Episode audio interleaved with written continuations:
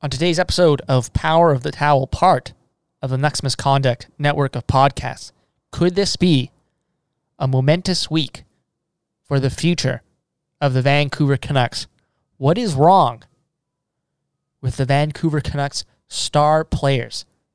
How much runway do the Vancouver Canucks have left in the season? And how close are you to pushing the panic button? We get into all of that on this week's episode. And of course, our guest this week is Brad Thomas from the Point Shot Hockey podcast. Should be a good one.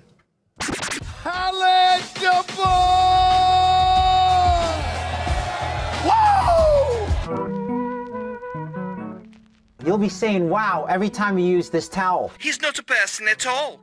He's a towel. You're a towel. But in Vancouver, mainly it's all about towel power. Are you ready?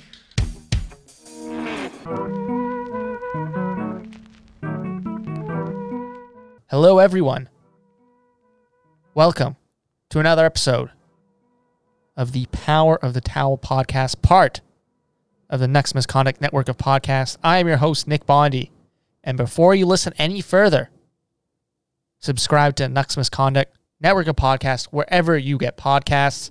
You get three shows on the network. You get this show, the show you're listening to right now. You get Silky and Filthy, Puck Talk and Bullshit with Kyle Bowen and Trevor Beggs. And of course, the post game show, Sipping on a 40 with the one and only Kyle Bowen. So last time we recorded an episode, the Vancouver Canucks were one and two.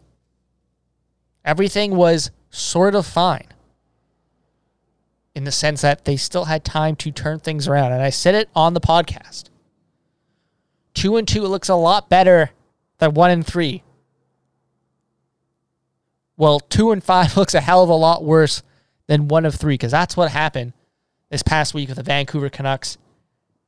They lost 5 2 to the Calgary Flames, bounced back with a 6 5 win in the shootout, and of course lost the two previous games 7 3 and 5 2 to the Montreal Canadiens.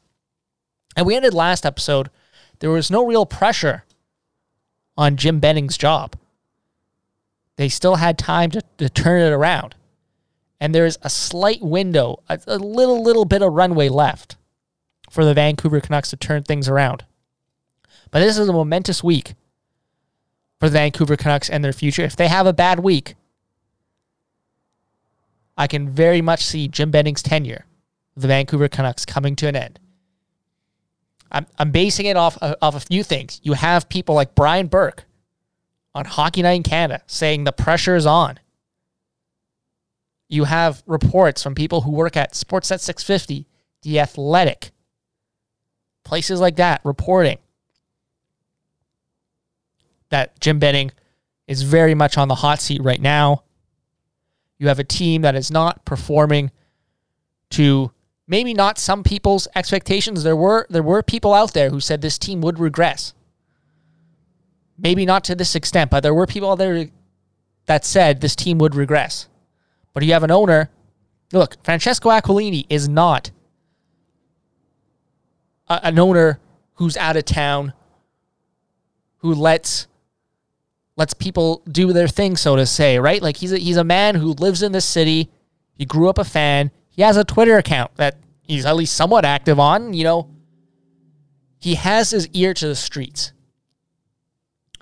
And you're kidding yourself if you don't think the reactions of fans on Twitter has an effect on him. Remember, when Mike Gillis was fired, the fire Gillis chants in Rogers Arena, guess what? Next day, canned. Of course, there's not going to be any fans this time to chant fire Benning. But if there was, it would put a lot of pressure on Francesco Aquilini to get things done, to make a change. So is Jim Benning's time coming to an end? Again, if they have a bad week this week, the Ottawa Senators are coming to town at the time of recording. Recording this Monday afternoon. They have a three game set with the Ottawa Senators today, Monday, Wednesday, Thursday. Then they're off to the Jets, and then a two game road stand with the Montreal Canadiens Ottawa Senators theoretically are the perfect time to turn things around. Everyone's projecting them to be to be bad. They're not that bad of a team. They're pesky. They're not going to be pushovers. They they're hanging. They can hang around in these games, and if you if the Canucks come in thinking that they can just run roughshod over the Ottawa Senators, I think you're going to be sorely mistaken, and it's going to be an even further stain on this season. But Jim Benning, he is. I think I honestly believe he is under pressure as of right now. But Jim Benning, throughout his tenure with the Canucks, has been, you know, the cat with nine lives. Every time you think this guy is down and out, he seems to come back. February 2018, he gets a contract extension from the Vancouver Canucks. And the Canucks, there was no Elias Pettersson, Quinn Hughes at the time. They were just about the draft, a few months away from drafting Quinn Hughes. They were, they had Elias Pettersson, but he was over in Sweden. He got a contract extension. He got one summer of 2019. That was a year he drafts Vasily Podkolzin in the first round. That's the year he trades for JT Miller with the first round pick. Moves that a man would make if he was comfortable in his position. And now it's January 2021. Things have changed a lot, not only the NHL, but around the world, of course. You have a situation where there's a flat cap. You have to sign two of your cornerstone franchise pieces after this season. There's pressure on Jim Benning. Absolutely, there's pressure on Jim Benning. And if the Canucks don't show at least a bit of improvement, if they don't pick up two or three wins, even probably that's the minimum. They gotta go two or three. Probably they gotta go three or three. They gotta beat. They gotta beat the Sens all three games, which is tough. But that's where the the Canucks are at. And I just want to give you some some quick stats. There is people say that it's still early in the season. Yes, it's still early in the season. The Canucks have played seven games of a 56 game schedule. But the Vancouver Canucks, as of right now, have the lowest point percentage in the National Hockey League. They have played seven games as the time of this recording. The Sens have two games in hand on them. The Jets have one game in hand. The Oilers have played the exact same amount of games. You have to start picking up points starting tonight against Ottawa. Why am I pointing out those four teams? Those are likely the f- three other teams the Vancouver Canucks are going to have to battle for the final spot in the playoffs in the Canadian North Division, the Scotia North, the Canadian Division. Early on, and it pains me to say this, Toronto, Calgary, Montreal look like the cream of the crop in the Canadian Division, right? They look like the teams that will for sure have a playoff spot by the end of the season. Now, the rest of the way, you're going to have to do better than the Sens, the Jets, and the Oilers. And two of those teams have games in hand, and the Oilers have two more points than you. So it's imperative, especially against a team like Ottawa, you go two of three.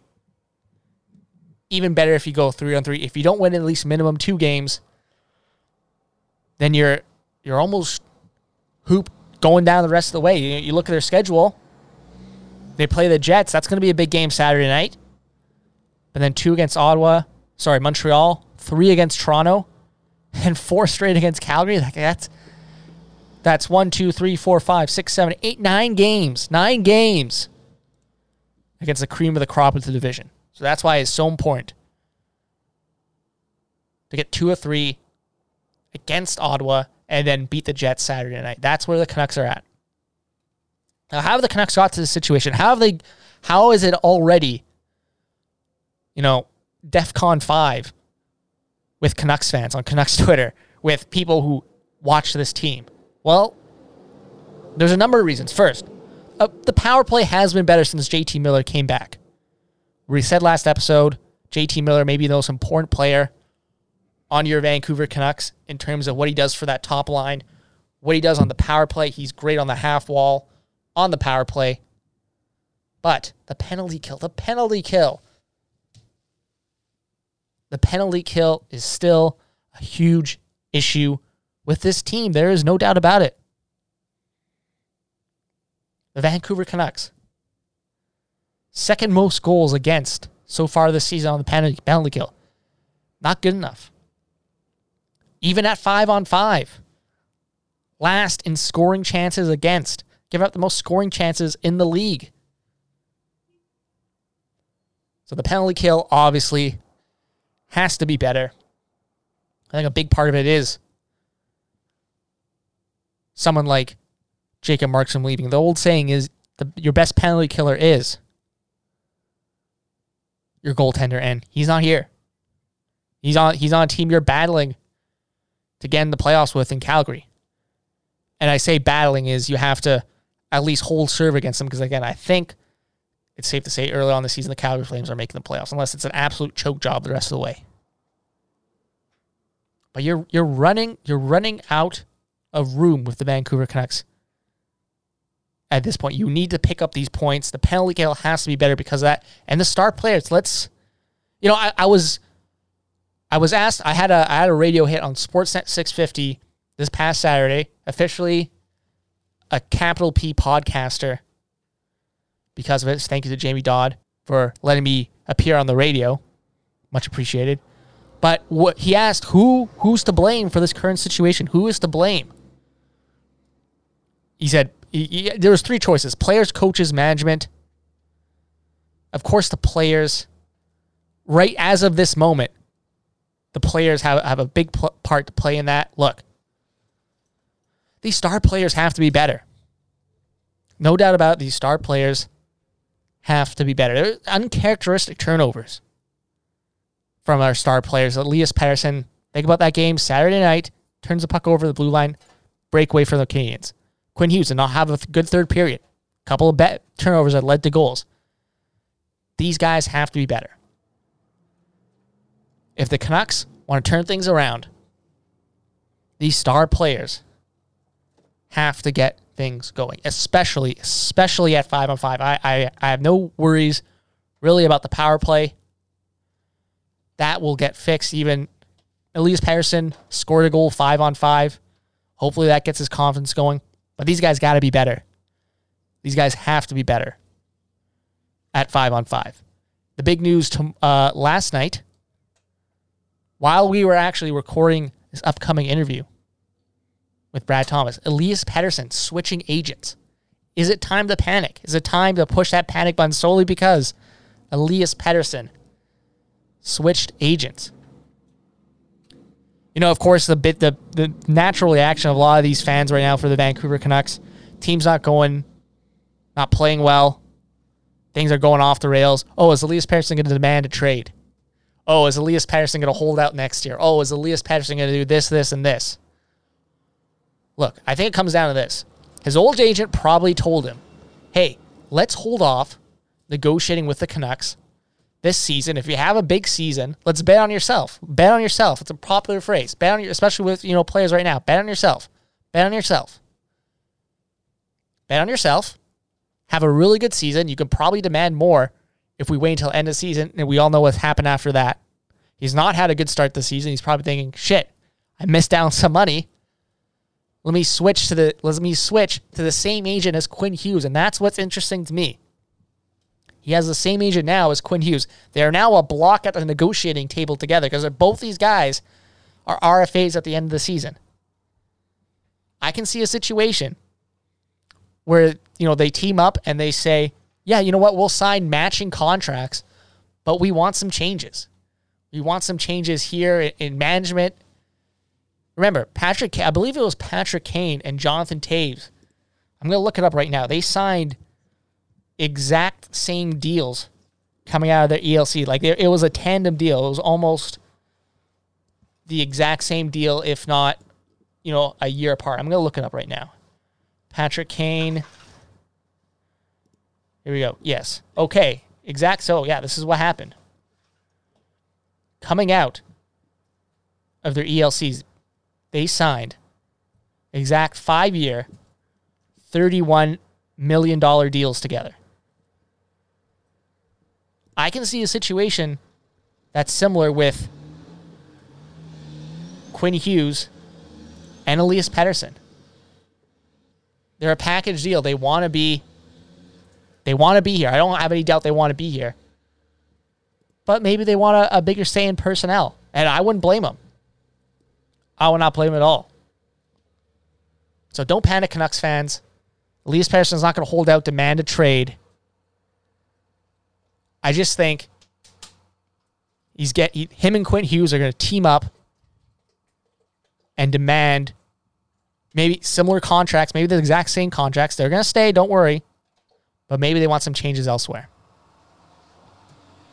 Okay, so we mentioned it earlier.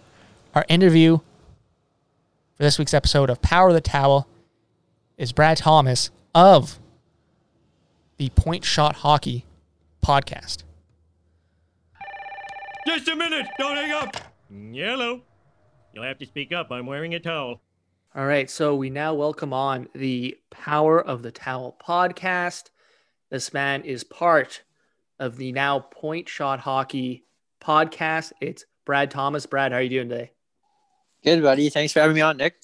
No, no problem. Uh, first off, I just want to say that you know if you haven't heard, we've been having you know a good stretch here at the Next Misconduct Network. We've been doing well, and I almost canceled this interview. I almost had to pull out the last second because I, I can't trust a guy with two first names. I just I just can't I just can't do it. Like how, how- how can I trust a guy? How do I how do I get to trust a guy with two first names? I, I just first- something about it. It's just it just doesn't sit, sit right with me. It signals power having two first names. Is that is that what we're going with? Yeah, it's just showing a power. Okay, okay. So n- nothing to worry about here. Nothing, nothing shady. no, it's my real name. Yeah. Okay, not not a pseudonym or anything like that. That's always good. So uh, first off, we have some breaking news. Literally just as we started recording this, Elias Pettersson is switching agents. He's fired his old Ooh. agent. Oh, did I break that to you?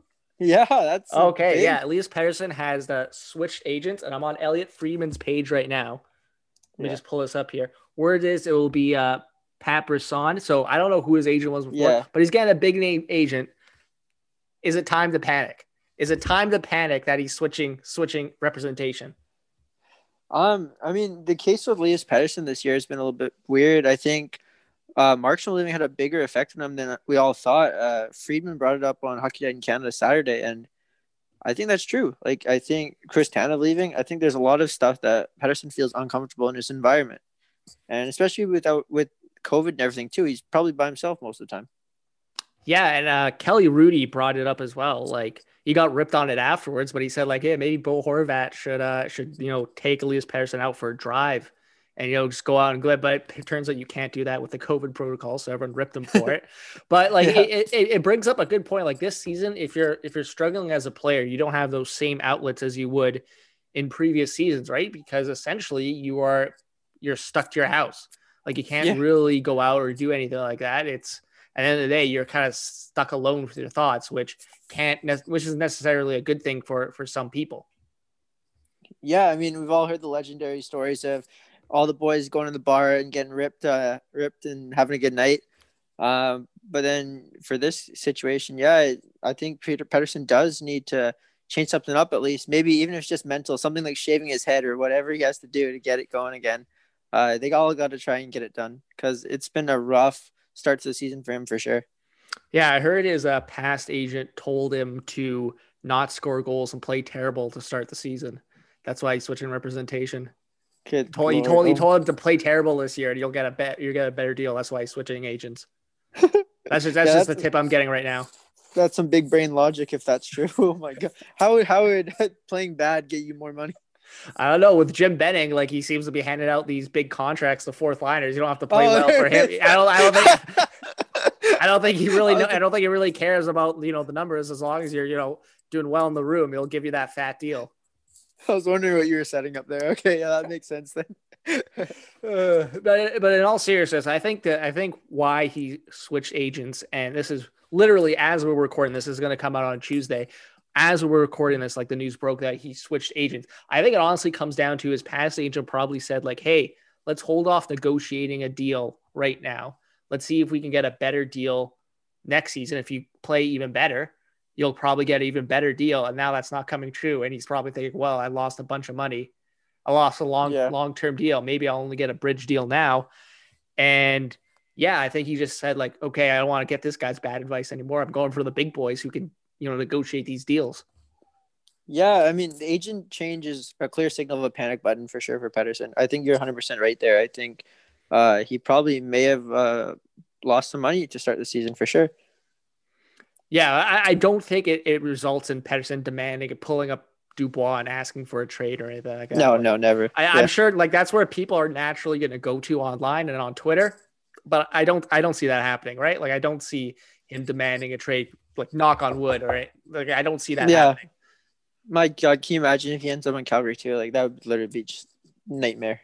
Yeah, if they if they offer sheet him, because that's the thing, like he, yeah, he- he's a RFA, you know, with full protect. Like you only some team would have to offer sheet him, and you presumably that would make the Canucks job easier because they would just match it and figure out Yeah, the, the next step later.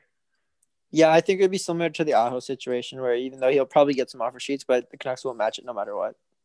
Mhm. And you, mentioned the panic button. Where are you at the panic button right now? Where are you in terms of the panic button? I said it on my podcast. I said it on Sportsnet 650 that before the Montreal series, I needed to see two or three wins against Montreal, and I need to see two or three wins against Ottawa for this team to get back on track. If we could do that, then I'll put away the panic button and we can deal with the rest of the season as it comes. Obviously, they lost two straight against Montreal. Ottawa's coming to town at the time of recording.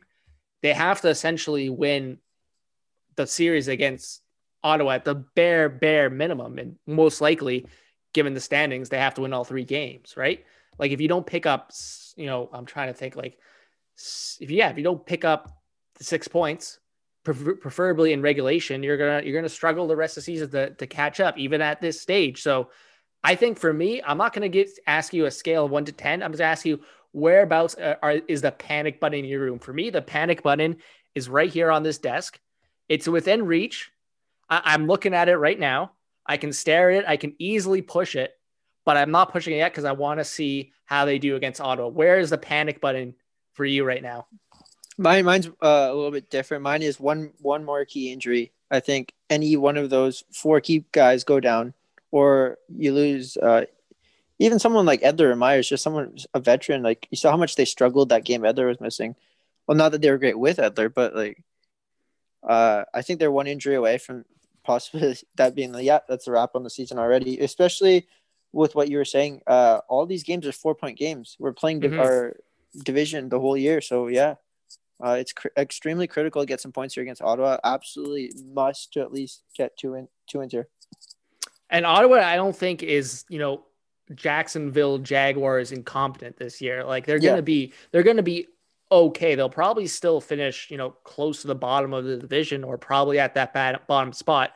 But they're gonna be pesky. They're gonna be in these games. They're not gonna be an absolute pushover, right? And with, with the Canuck, the way the Canucks are playing, they got they have to be on their A game against the Sens, right? You can't roll roll. You can't expect the Sens to roll up and roll over for you. You gotta you gotta put in a much better effort than what we've seen against Montreal, right? Absolutely, like the the amount of odd man rushes and two on zero breakaways and like what is going on? Uh, I have no idea where this work ethic has disappeared to. Uh, they give Jake all the hard time in the world, but it's the entire team minus Bo Horvat so far that has just not showed up at all.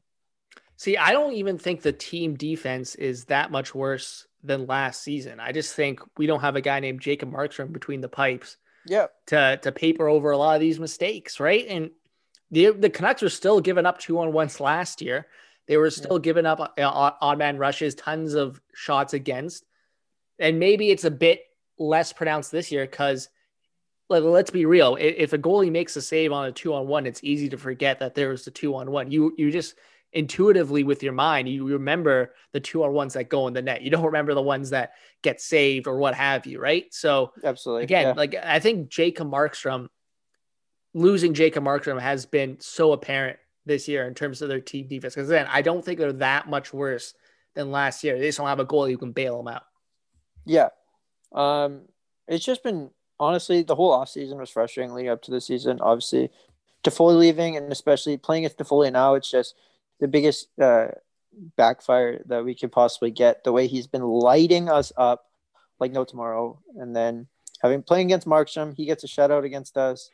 Even I think Tanev chipped an empty net too, right? So it's like yeah, it's just it's just been a rough offseason for the Canucks. In in hindsight, who do you think hurt the Canucks more losing this offseason? Jacob Markstrom or Tyler Toffoli?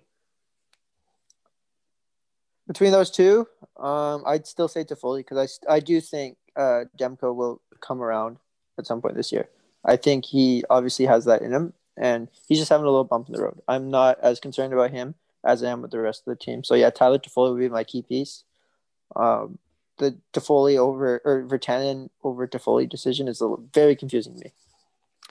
Yeah, and I, I tweeted this out after the the hat trick game, and honestly, after that that game like a Saturday, I was honestly just I was just like, thank God Toffoli didn't score. That was that's where my, my Yeah. head was at as a. Canucks fan. I'm just like, thank God this guy didn't burn us anymore. But again, like I, I, I tweeted this out after he scored a hat trick. It's there's something so visceral and so in your face about Tyler Toffoli scoring a hat trick against you his first game, where again you could have kept him if you don't qualify Jake Virtanen and move some other money around. That just it's impossible to ignore the cap situation the Canucks are are in when when Yeah. Tyler Toffoli scores a hat trick against you. And I know it's it's been it's been reported by a bunch of people if you don't qualify Jake Virtanen, if you buy out Brandon Sutter, then you probably have enough space to t- sign a guy like Tyler Toffoli. And I, I think it's a bit more complicated than that because I don't think Aquilini was in the mood to buy out anyone this offseason. If you look at some of the, you know, the moves they've made in terms of laying off staff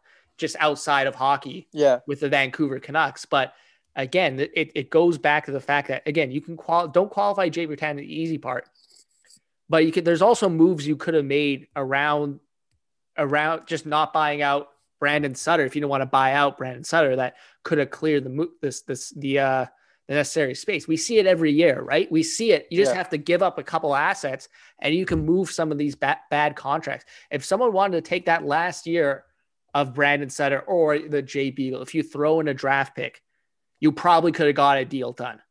And I know it would have been a, a tough pill to swallow, but you would have been able to clear some space and get a guy like Toffoli signed. yeah, and then we could have had a good team this year. Like, there's no it, having Toffoli and Nate Schmidt in our lineup would have been a big improvement on last year's team. Yeah, and it goes to show that you know this past offseason, you know, I said after the dust had settled, it seemed like this was the offseason that Jim Benning's past mistakes with the salary cap came home to roost. Yeah, And I honestly, and maybe I, I got away from that. Looking back, maybe I got away from that take in my season preview. Again, I thought you know getting Nate Schmidt was a good trade. I thought Hamonic was a good signing in the sense that it avoided the disaster scenario of you know he's playing Jordie Benn significant minutes if there's an injury, and we've already seen the Canucks blue line's been decimated. Now they haven't played Jordie Benn, and Yeah. Travis Hamonic hasn't really looked that impressive so, so far. And fair enough, he hasn't played competitive hockey since last March. March, it's gonna it's gonna take a while for him to get up to speed. But it, it- again, like I did not expect the Vancouver Canucks, and it feels like we're doing a post mortem right now. It feels like the season's already Yeah. over. It's, it feels like if they win two or three or three or three against the Sens, they're right back on track. But the margin for error is just gone right now. Like you, Yeah. it's it, it, you know, the old saying with the season, it, it's a marathon, not a sprint. Not this year, not against, not a 56 game season when you're only playing within the division, right? Like Yeah. you got you got to start turning this around right now. Hundred percent. And you know what? Like going back to all these cap moves and stuff, uh, one of the big reasons everyone's talked about the character and the justification for that. Uh, but you know what? All the guys we lost were all character guys. They wanted to be here. They Yeah. fit in our group. And everyone who's played on a sports team knows how much uh, team chemistry it, it uh, does impact the skill. Uh, when you're around your friends, it makes you feel more comfortable in your environment, in that locker room, going on road trips, everything. You're more happy to be at the rink and losing all the guys that they've lost, uh, the guys that they kept do not, uh, do not the Beagles, the Sutters, like they're not useful to it. Yeah, absolutely. And I think the guys in the room know that players like they have to know at this point, like guys like Beagles that are not worth their contracts. And that has to Yeah, and that has to drag on them somewhat, especially, you know, the top line, the top players like the JT Millers, the the Brock Boesers, the Elias Pettersson, ha- it has to weigh at them at this point, right? Like, and again, they Yeah. haven't been that good this season, especially at five on five. I can see the power play starting to improve, and the power play is going to have to be at the level as it was last Need year. it. The have- they need it. they- need the power play to to get back to the level it was last year if they want to make a move here. But they got to be better at, at at five on five, right? Yeah, I mean, just getting the puck up the ice and then not getting trapped on the way back. Uh, the neutral zone, they've been losing a lot there too. It seems that they can't maintain any sustained pressure for long periods of time as well. And the third periods, also, I've noticed too, they've just been giving up at the end of the games. Yeah, and some uncharacteristic turnovers from guys like Elias Pettersson, right? Yeah. Like you, you think about that last game against Montreal, he turns it over at the blue line, and it's a straight breakaway that for Yeah. for Montreal, right? There's just uncharacteristic stuff from Elias Pettersson. Quinn Hughes in that third period had a couple of turnovers that led to goals. And we can and Tyler Meyer and not sorry to rip on Tyler Myers or something, but he had a he had a poor third period as well. You know, he had a he's Yeah. had a tough stretch. And Yeah. it, it's tough to see it's tough to see your top players. Not that Tyler Myers is a top player for this team, but it's tough to see, especially guys like Elias Pettersson and Quinn Hughes playing as poorly as they are, right? Because I said at the beginning of the season, if the Canucks want to, you know, get to not even be better, if they want to get to the same level they were last year, those two guys have to be, you know, the bet one some of the one of the best players in the league at their position. Like Elias Pettersson has to be the best one of the best centers in the league, and Quinn Hughes has to be one of the best defensemen. And it's a heavy task. It's a heavy task for to ask them to do that. But that's where this team is at. Like they need to be extraordinary for this team to Yeah. be a, to be a team like we saw in the bubble. Yeah, because it's because of the sporting cast again, like you said too. It takes that pressure. It puts all the pressure on these guys, and that's why it looks like Pettersson's trying to do too much all the time. Because what's he going to expect Antoine Roussel to do? Uh, to do something special like Zack MacEwen, Adam Gaudette. None of these guys in our bottom six are chipping in anything, and even on defense as well. Besides Quinn Hughes, like Juolevi isn't better than expected, but everyone else has just been a nightmare. Mm, and, it and go, go. So speaking of the lineup, like what lineup changes could you see the Vancouver Canucks doing in in the future or over this next little stretch to get things going? Well, what can be done in your opinion? Like who would you move out? Who would you move back in? Like what what can be done at this stage? the player I'd like to see, I'd like to see Justin Bailey get one shot in the lineup, at least for just one game. And uh, I'd take Antoine Roussel up because I think Roussel is a player that gets a free pass like no tomorrow. I don't understand why. Um, I'd keep Gaudette in, and uh, I think that would be me and Brandon Sutter would come out, which I'm okay with too, because I think Beagle's a better penalty killer and the faceoff guy. If it comes to the clutch situation, let's say we're up in the game, that's gonna be the guy that's gonna come out. Sutter is just kind of uh, meh, right? So Oh, that did- would leave. He did have that one nice goal though. That one nice Yeah. backhand goal. Credit Yeah, to him. that's- A nice goal. I mean, you know what? Like, there Sutter has his moments sometimes, and but it's not consistent ever. hmm Yeah, Uh, a- going back, absolutely. to, yeah, going back to Carolina, going back to Pittsburgh. I think it's been the same situation with Brandon Sutter his whole career, where he has flashes of that being that like two way center that he was drafted to be, but yeah, it's just never come to be. Yeah, no, I do like yeah, I do like your De- Justin Bailey idea. I would like to see him at least get a shot, kind of that bottom six as well. And, and in terms of Antoine Roussel, I think it's tough for these energy guys. You know, Antoine Roussel's built a reputation as an energy guy, right? You know, Yeah, hard in the forecheck, gets the guys going. It's probably hard to do that without a crowd, right? Without you know energy coming Um, back yeah, towards exactly. you. Like yeah, it seems like he may be struggling this year more than any other player on the Vancouver Canucks solely because there's there's no crowd. Like you know, the guys like Elias Pettersson, JT Miller, they're so in the zone. When they're in the zone, they they I, I would assume they don't even notice the crowd. It's kind of just it's kind of just in the background. But a guy like Roussel feeds off the energy off a big hit or you know plays like that, and for him, it's got to be tough. No crowd. Um, I, I I disagree a little bit there. I think the whole team feeds off the crowd. I think when you look at the Larshiders record of when the Larshiders in the building, every time we were there, the Canucks absolutely torch teams. They were putting up five goals on average, five six goals on average. We're winning games like seven one, eight one goals or whatever the LA game. It's been unreal. It's been almost like a Seahawks atmosphere for those games, and the players definitely feed off of it. Um, but I think definitely with the energy guys like uh, Roussel, the, with the fights, I think especially like you can't Yeah. the fight in the silence with Myers was so weird because usually the the whole arena gets pumped up, even if he's like losing just for hanging in there, you know, like uh, the crowd definitely gets fired up, and I think that's been something that's been missing for them as well. Like I don't think you can expect to see too many players drop the gloves for energy this year. Yeah, no, it, it was definitely weird seeing Tyler Myers fight in general, first of all, but not seeing like a Yeah. crowd reaction at, at any point. It was definitely very jarring uh, during that Montreal game. Uh, let's talk about the goaltending a bit. You said you want Demko to like start taking the reins a bit. When are we going to see Bubble Demko? I'm waiting for Bubble Demko to show up. Like, when's that happening? I think we all are too, man. And it's been concerning for sure to start, but also uh, you have to also give Braden Holtby some credit too. I think Holtby was the better better goaltender so far, right from the camp, going to the start of the season, and obviously the wins reflect that record because he has the only win. Um, but it is in this format that should have been the Canucks' biggest strength that they have two good goalies. So it is a, it is very disappointing because I don't think any other team in this Canadian division has two good goalies. Yeah, and I think it's important more than any other season to have two good goalies or two competent goalies. Like you need a good platoon system this season with a with a condensed schedule, the amount of back to backs, and just the, the compressed schedule in general that a lot of these teams are going to face. So I do like I did like the Holtby signing at the time. I thought it'd be as a good uh, a good addition, but he hasn't seemed to found. You know, we the big concern with Holtby coming in was he was declining, and it, it would assume with Yeah. maybe a.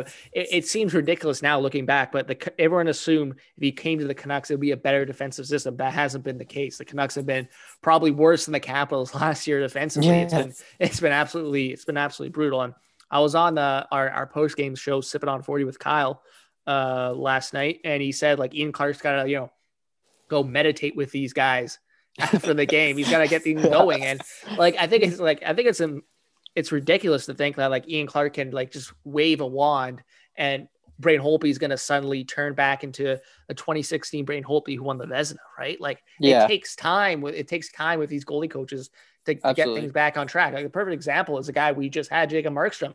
Think about when he came over to the Canucks and how long it took for him to be the starter. It took what four or five seasons. Like it took a while. He spent time in the Yeah. AHL. Like you know, goalie goalie coaches aren't you know wizards. They gotta. It it takes time, and it's. I don't think the goal the goaltending. I hope one of these guys figures it out and takes the reins because that's going to be the best situation, honestly, for the Canucks going forward. It's just one of these guys figures it out. Yeah, exactly. That's the dream scenario. We want to have that problem where uh, who who are we going to sit because they're both really good goalies. That's the problem we want to be having this year, and I think it's been extremely frustrating for that the way it's gone. And I think with depth, especially, you look everywhere. I think Montreal's well, a great example of the guy uh, they lost a guy. Corey Perry comes in the lineup, right? Mm-hmm. puts chips in a goal, right? Uh, depth so key, especially in this format. I think they did not play the format as they should have. I think we should have grabbed a lot more depth going into this year. I, I think yeah, I think that's a good point. But the problem is with the salary cap situation the Canucks are in, I don't think that was even an option. Like they they struggled just to you know sign some of these guys that they wanted to keep. Like they couldn't even sign a guy like Toffoli, Markstrom. Like they couldn't keep these guys because of the salary cap. And it, it's been reported that from you know numerous sources that Jim Benning's sort of on the hot seat right Yeah. now. You know, it, depending on how this stretch goes, how this week goes, um, especially against Ottawa coming up uh, at home, we could see we can have a clearer picture of where Jim Benning stands with this organization. I'm I'm just going to Yeah. ask you right now, like, should Jim Benning should Jim Benning be gone by the end of the season, or should be given more time? Like, do you think Jim Benning gets gets uh, fired during season, or do you think that's an end of season thing, or do you think he finds a way to keep his job? I think if they make the playoffs, he'll end up keeping his job. I don't think I don't think they can justify firing him if they make the playoffs, right? But if he doesn't make a move to clear any cap room at some point this year, I think th- that would be my answer to like if he'll get fired in the middle of the year or something. But right now, I think he's looking sitting right on the hot seat. Like the seat's on fire. The seat is on fire at the moment, and he does not have flannel pants on. His ass is burning. yeah, it's, It's like, so, piping yeah hot. The seat is piping Yeah. hot. It's like he just went to Taco Bell. That's the feeling he's got on his butt right now. Like, Oh yeah, yeah. Uh, I like that Yeah. analogy. You know what? I think I think I said it. I've said it before. I think COVID is going to be a big reason why a lot of these guys keep their jobs at the end of the year. I think a lot of these guys are going to be able to say to their owners at the end of the year, "Look, I didn't get a fair shake this year. I got a shortened Yeah. training camp. I didn't have preseason. I didn't have a full off season. You know, the salary cap didn't go up. It was a shortened season with only divisional games. So I think maybe like Jim Benning survives, honestly, like kind of like he's been he's like a Jim Benning in his career so far has been almost like a cockroach. Like you can't you can't finish this guy off. Like Yeah. every time, every time he's you think, oh, Jim Benning, he's finally gonna get fired by the Vancouver Canucks contract extension. Like remember, I think it was February 2018, right around trade deadline, he got a contract extension. Everyone's like, what the hell? Like, how did this guy end up like surviving? Then he gets Yeah. one summer of 2019. It just seems, it just seems like he had he's he's gonna find a way somehow to keep his job, especially if they have a good week against against the Sens. If they if they do well against the Sens, then I think the uh, the fire Benning movement from from uh, Aquilini might slow down a bit. But if they let's say they lose two or three, or God forbid they lose all three games, then then I can see I can see some changes. Like I don't think Francesco Aquilini. Eh, He's not. He's not a. He's not an owner who lives out of town. He's in the city. He he has a Yeah. Twitter account for God's sakes. Like he must know the, the temperature of the fan base right now. And if it gets to a point where Yeah. it becomes untenable, then he. I think he's going to pull the trigger. Absolutely. And you know what? Uh, you just reminded me of the last time he was on the hot seat for that previous contract extension, right? He goes out and he grabs Tyler Myers. It just it seemed like, my opinion, that was a move. He was GMing to save his job. Mhm. Whereas this time, I feel like the move has to be the opposite. He has to shed a contract. He has to do something drastic where he can say, okay, the Canucks might not be good this year, but at least I have this plan for next year. He has to show some sort of plan or some kind of strategy. Because next year we know we got the two big contracts coming up, right? Uh, Pettersson and Hughes, and then that's going to be killer. So we have to find a way to build around them. You're going to have Podkolzin coming in. You have Hoglander on his ELC still. Potentially a Jack Rathbone steps in, right? So you got to find a way to make some moves, and then you can have a really good team going forward the next two, three years. There's no reason this team can't be contenders if you they get some cap room. Yeah, that's a good point. I think the Vasily Podkolzin pick was he was also a, a pick from a GM that had comfortability in his in his job position. right? Yeah. Like because if you draft a guy like Pod Podkolzin, it's he's a Russian. He's gonna we all know the Russian system. Like he's still Pod Podkolzin's probably NHL ready from what I've seen Yeah. personally at the World Juniors and what people what people have been saying online, people who watch, you know, who, who, who scout for a living but you know he hasn't been able to come over here. So if, if you draft a guy like Podkolzin, that tells me that you're pretty comfortable in your position and you, you have enough Yeah. time to wait for this guy to come over here. Like if he if you thought, oh man, like I, I may not be here next year, I gotta I gotta do something with this pick, then he either a you know pick someone from North America who the Canucks have a bit more control over, or he just straight up trades the pick, and he did neither. Yeah. Yeah. No, I 100% agree there. I think definitely Podkolzin was a comfort pick because you're not going to wait on a guy if you're if your job's in trouble. 100% agree. Man, and I just watching the World Juniors, the guy I wanted from that 2019 draft. Sorry to get off track was Trevor Yeah. Oh man, like he, he got picked right. This classic Canucks got picked right before they had the chance Yeah. to take him. Imagine Yeah. this team with Trevor Zegras right now, just or just the Yeah. possible Oh, of him coming in like next year sometime or later in the season. It'd be a Yeah. game changer. Yeah, I was in the building that night and the, the air went out. A, lot of people when uh, Zegras. I was there too. Yeah, no, I was at the Yeah. draft too. I Yeah. was choked. Yeah, that was the, the guy. I, I, think Dylan Cozens ended up going at eight, though. That was the one I got really excited about. Like, it it was the kind of like the meme where it's like, oh, so you're saying there's a chance. Yeah. Um, yeah. Personally, yeah, Cozens was the guy. Like, I thought Cousins was going to go top five. I think he's going to end up being a top five talent, top three talent from that draft when they look back at it. And then Zegras, exactly like we saw a rare thing from the World Juniors, especially in the sport of hockey with all the hockey gods and everything, that where someone makes such a douchey statement and he went out and backed it up. And we can't take anything away from him for that. No, I love that. I love that cockiness. And you're right. Like I love the World Juniors as well. I've said it before. I'm a World Junior scout. I don't watch. I don't watch. You know, WHL, OHL, QMJHL.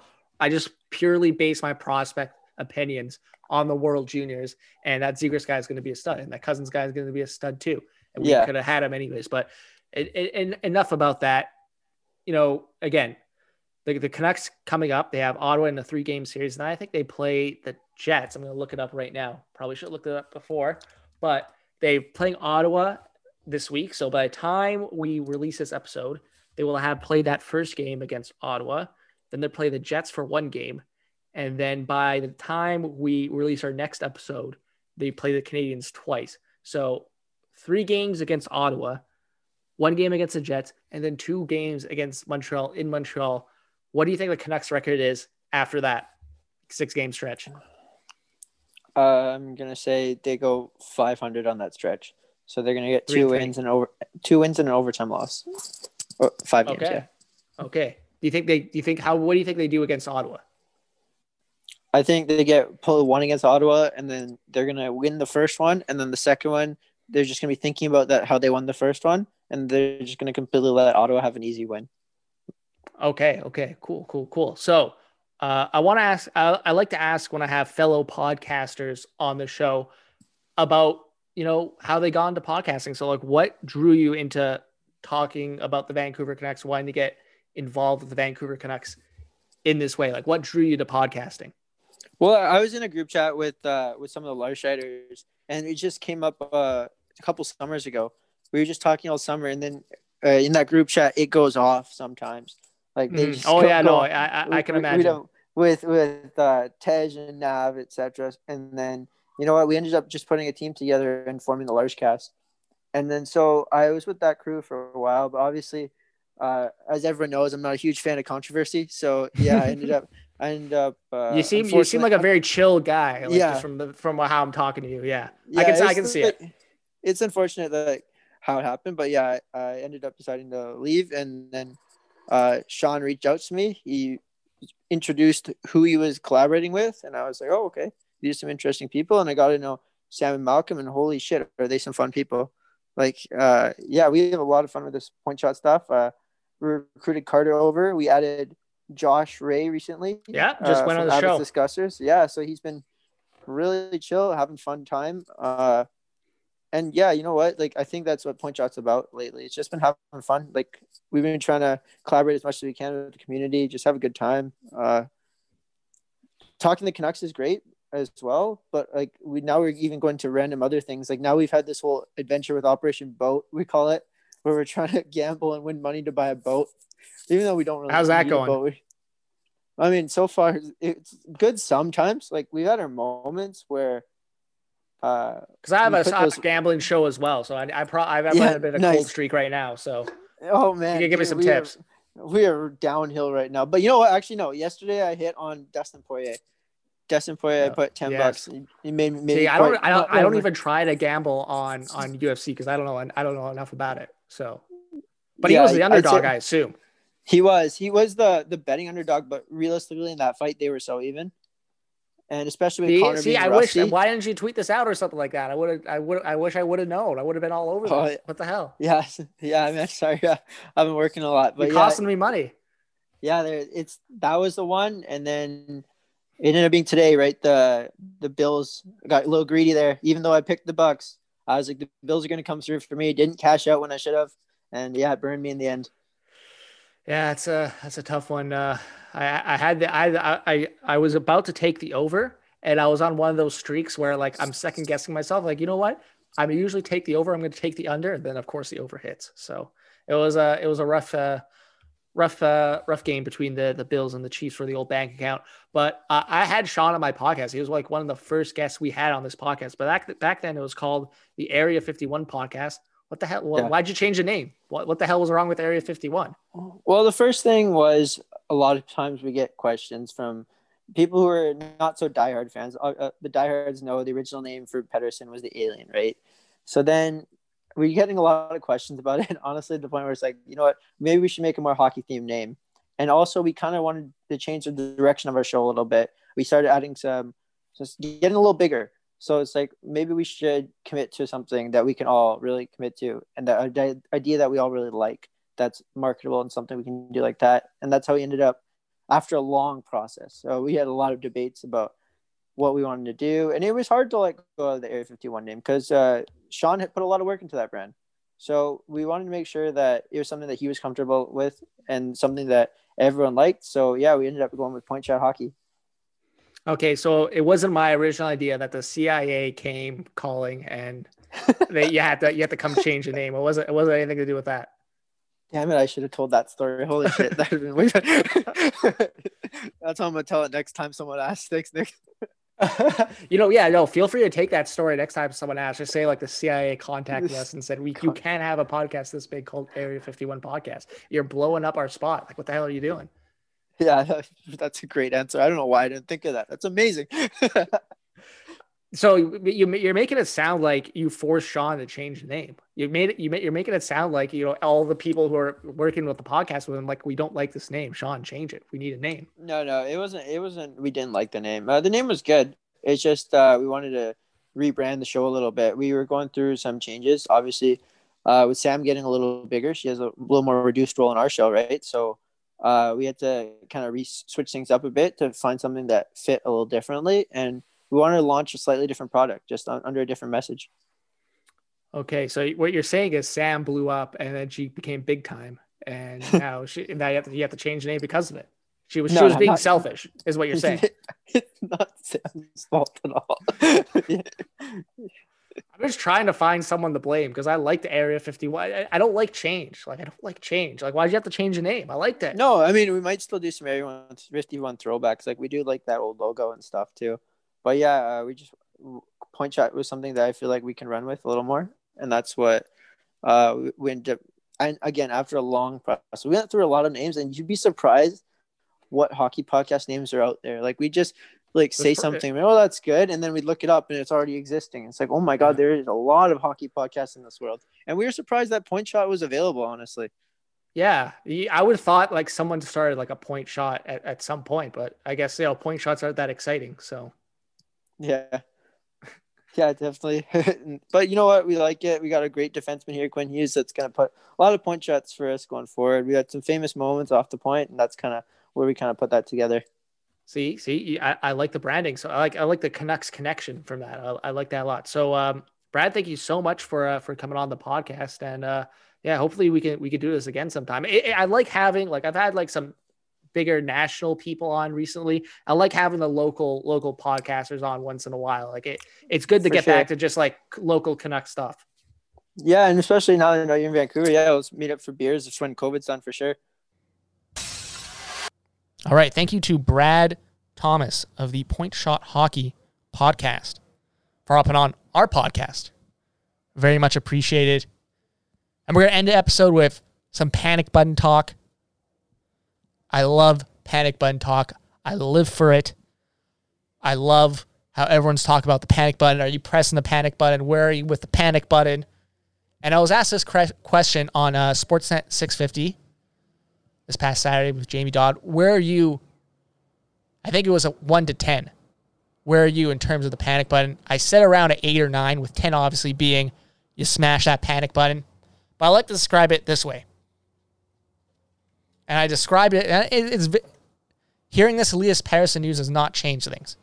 The panic button, again, like we like we said with Brad Thomas, it's on the desk. It's on the desk. I'm staring at it. It's in within reach, but I'm not pressing it just yet. They got to win two or three against Ottawa, minimum.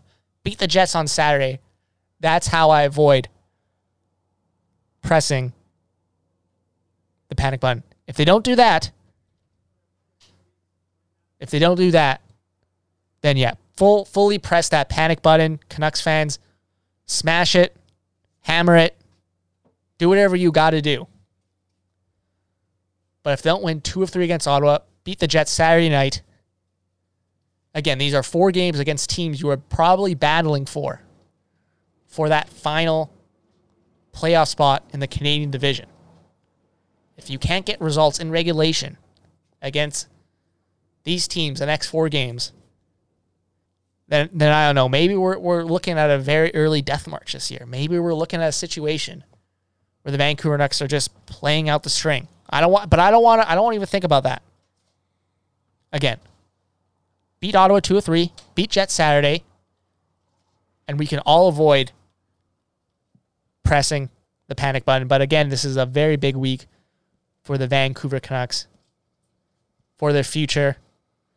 Next week, when we next record this episode of the podcast, could we see Jim Benning gone as the GM of the Vancouver Canucks? It's a very real possibility. All right. That is this week's episode of Power of the Towel, part of the Next Misconduct network of podcasts. I'm your host, Nick Bondi. Make sure to rate and review us on iTunes. Follow us on Twitter at Power of the Towel, and myself, of course, at Nick Bondi. You subscribe to the network, you get silky and filthy puck talk and bullshit, and sipping on a 40, our post game show with none other than Kyle Bowen. Once again, this is the Power of the Towel podcast, part of the Nux, Misconduct Network. I'm your host, Nick Bondi. Thank you for listening.